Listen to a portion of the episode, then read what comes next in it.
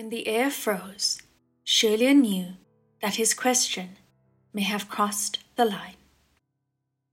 Although in the past few days the two of them had gotten along well, if Hua Cheng never revealed his real face and didn't change back even after his identity was revealed, then he had his reasons, and Xie Lian was in no place to push.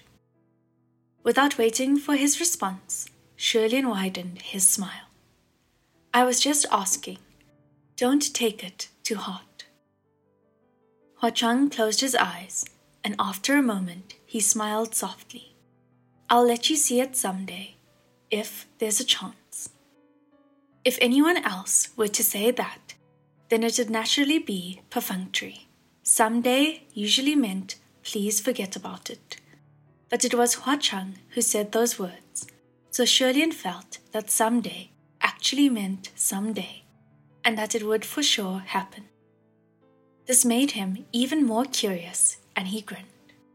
Then I'll wait till the day that you can show me. Let's rest for now. After messing around for half the night, Xie Lian had long since given up on cooking anything and returned to the straw mat. Hua Cheng also laid down next to him.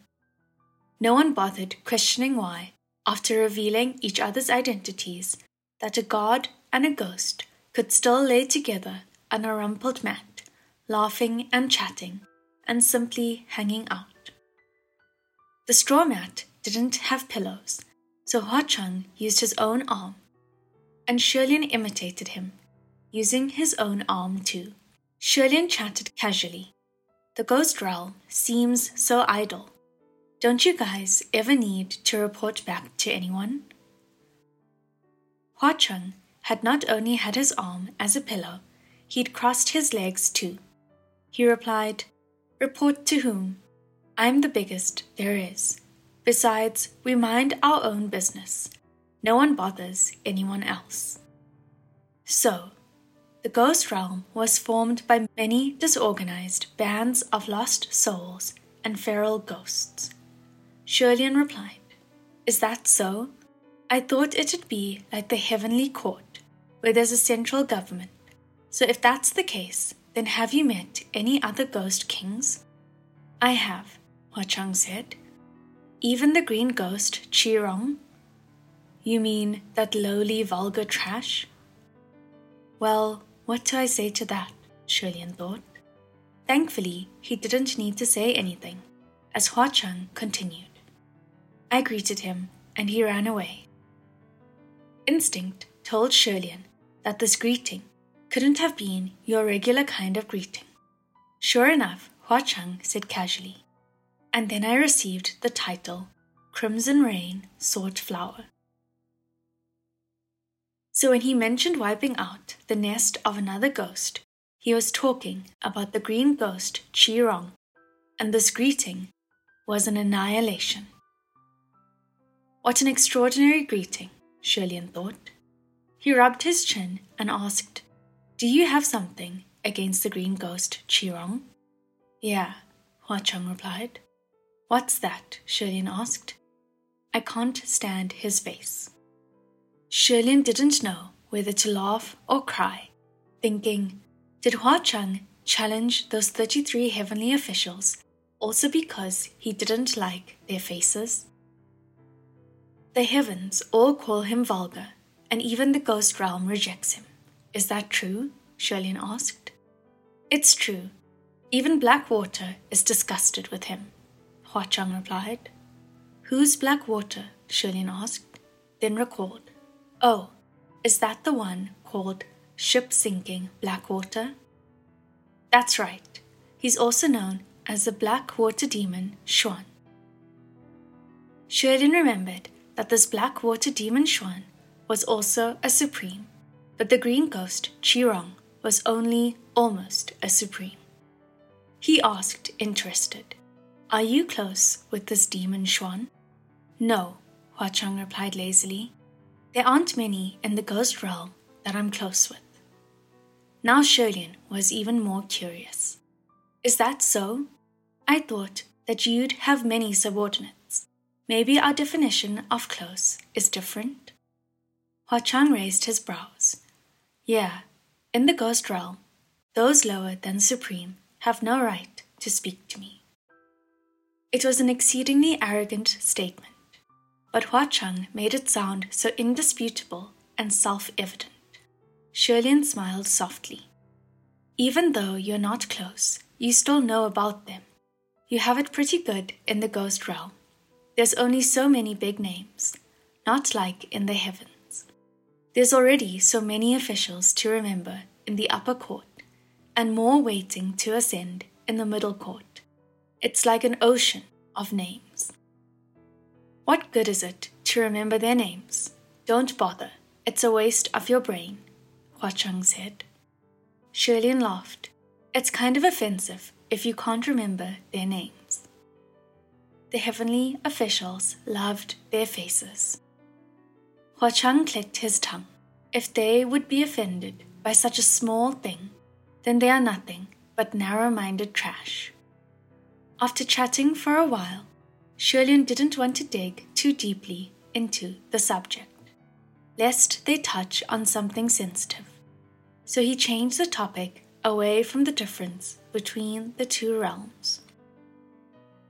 He glanced at the closed wooden door and wondered, Banyue, that child, I wonder when she'll come back in. The bold words, I want to save the common people, returned and reverberated in his head, pouring a million chaotic images in his mind, and Xie Lian had to forcibly push them down. Just then, Hua Cheng spoke up. Those were good words. Which ones? Xie Lian asked. I want to save the common people, Hua Cheng replied leisurely. Xie Lian was thunderstruck. He flipped around and curled into a shrimp, waiting for another pair of arms so that he could cover both his face and his ears. He groaned, San Lang.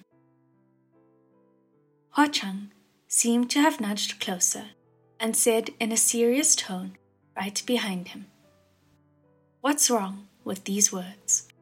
Hua Cheng wouldn't back down, and Xie Lian couldn't win against him. So he flipped back over and said helplessly, It's silly. What's there to be afraid of? Hua Cheng said. To dare speak of the world, whether to save or destroy, is admirable. The former is harder than the latter, so it's even more respectable. Xie Lian puffed a laugh and shook his head. To dare to speak, you have to be able to follow through. And you have to actually achieve it. He laid an arm over his eyes. Oh, all right. I suppose that's nothing. What Banyue said was already pretty good. I've said sillier things when I was even younger. Hua Cheng laughed. Oh, like what? Let's hear it. Xie Lian was pensive for a moment and smiled softly as he chased his memories. Many, many years ago, there was someone who told me that they couldn't live on anymore. They asked me for what reason they were alive and what was the meaning of their life. He glanced at Hua Cheng. Do you know how I answered? It might have been just Xie Lian's imagination, but there seemed to be light in Hua Cheng's eyes. He asked gently, How did you answer? Xie Lian said, I told them, If you don't know how to live on anymore, then live for me. If you don't know the meaning to your life, then make me that meaning and use me as the reason to live. As Xie Lian spoke, he couldn't help but let out a small laugh and shook his head. Even now, I don't understand what I was thinking back then. How did I ever have the courage to tell someone to make me the meaning of their life? Hua Cheng was silent and Xie Lian continued. It really was something that could only have been said back then. Long ago, I really thought that I was invincible and fearless. If you asked me to say the same words now, there's no way that they would ever leave my lips again. Xie Lian continued slowly. I don't know what happened to that person after, but to become someone's reason to live was already a heavy responsibility. How dare I speak of the world? Silence blanketed the Puqi shrine. After a while, Sanlang said softly, Something like saving the world. It really doesn't matter how you do it. But although brave, it's foolish. Yeah, Xie Lian agreed. Huacheng continued, Although foolish, it's brave. Xie Lian grinned. Thanks. You're welcome, Huacheng said. The two stared at the ceiling of Puqi Shrine in amiable silence, and Huacheng spoke up again. You know, we've only known each other for so many days. Is it all right for you to say so much to me? Xie Lian puffed again and waved his hand. What's the problem? Whatever. Those who have known each other for decades can become strangers in a day. We met by chance, and we may part by chance. If we like each other, then we shall continue to meet, and if we don't, then we shall part. There's no banquet in the world that doesn't come to an end. So I'll say what I want to say. Huacheng seemed to have chuckled, then suddenly said, If. Xie Lian turned his head to face him. If? Huacheng didn't turn around, but continued to look at the dilapidated ceiling of the shrine. Xie Lian observed the left side of the handsome young man's face. Huacheng said softly, If I was ugly. Huh? Xie Lian gaped. Huacheng finally turned his head slightly. If my real face is ugly, would you still want to see it? Xie Lian was taken aback. Is it? Although there's no real reason, but I think your real face mustn't be that bad. Who knows, Huacheng said, half jokingly. What if I'm discolored, disfigured, ugly, monstrous, and horrible? What will you do? At first, Xie Lian thought that this line of inquiry was rather fascinating. So the number one ghost king of the ages, feared by the heavens, would care about his looks? But when he thought about it deeply, he didn't think that it was funny anymore. If he remembered correctly, in the many rumored backstories of Huacheng, one said that he was a disfigured child from birth, or something along those lines. If that was the case, then he must have grown up discriminated against by others. Maybe it was because of this reason that he was particularly sensitive about his looks. Thus, Xie Lian chewed on his words. Well, he used his warmest, most sincere tone. To be honest, the reason I want to see your real face is only because, you see, we're already like this. Hmm? Huacheng piped up. We're like what? Well, now, we're sort of friends, right? So if we're friends, then we should be honest with each other. So me wanting to see your real face has nothing to do with how you look. You ask what I will do. Of course, I won't do anything. Don't worry. As long as it's your real face, I'm sure. I'm sure I'll. Why are you laughing? I'm being serious. When Xie Lian reached the last part, he could feel the boy next to him shaking. At first, for a moment, he had a thought Are my words so moving that he's touched like this? And was too embarrassed to turn around to see. But after a while, the soft laughter next to him very obviously leaked out. Xie Lian felt rather bummed and placed a hand on his shoulder to give it a little push. Sanlang, why are you laughing so much? Did I say something wrong? Huacheng immediately stopped shaking and turned around. No, you're very right.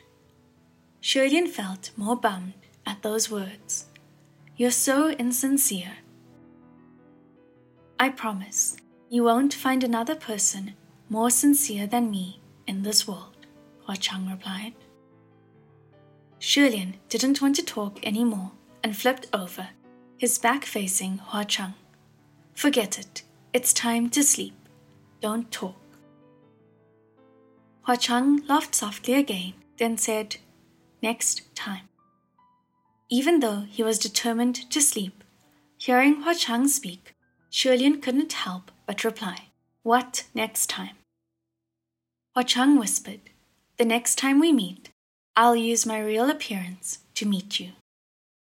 There was so much to ponder about those words, and Xie Lian should have kept questioning him. But after a long night, an unstoppable drowsiness overtook him. He couldn't hang on and fell deeply asleep. The next morning, when Xie Lian woke, the spot next to him was already empty. He stumbled to get up and dazedly walked around the shrine. When he opened the door, there were no silhouettes to be seen outside. It appeared it was real. The boy had indeed left. However, the fallen leaves had been swept into a pile, and next to that pile was a small clay pot. Xie Lian took the pot inside and placed it on the altar.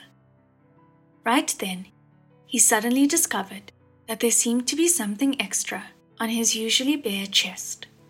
Xie Lian raised his hand to touch it and found that just below the cursed collar there was an exceedingly thin chain hanging loose and light.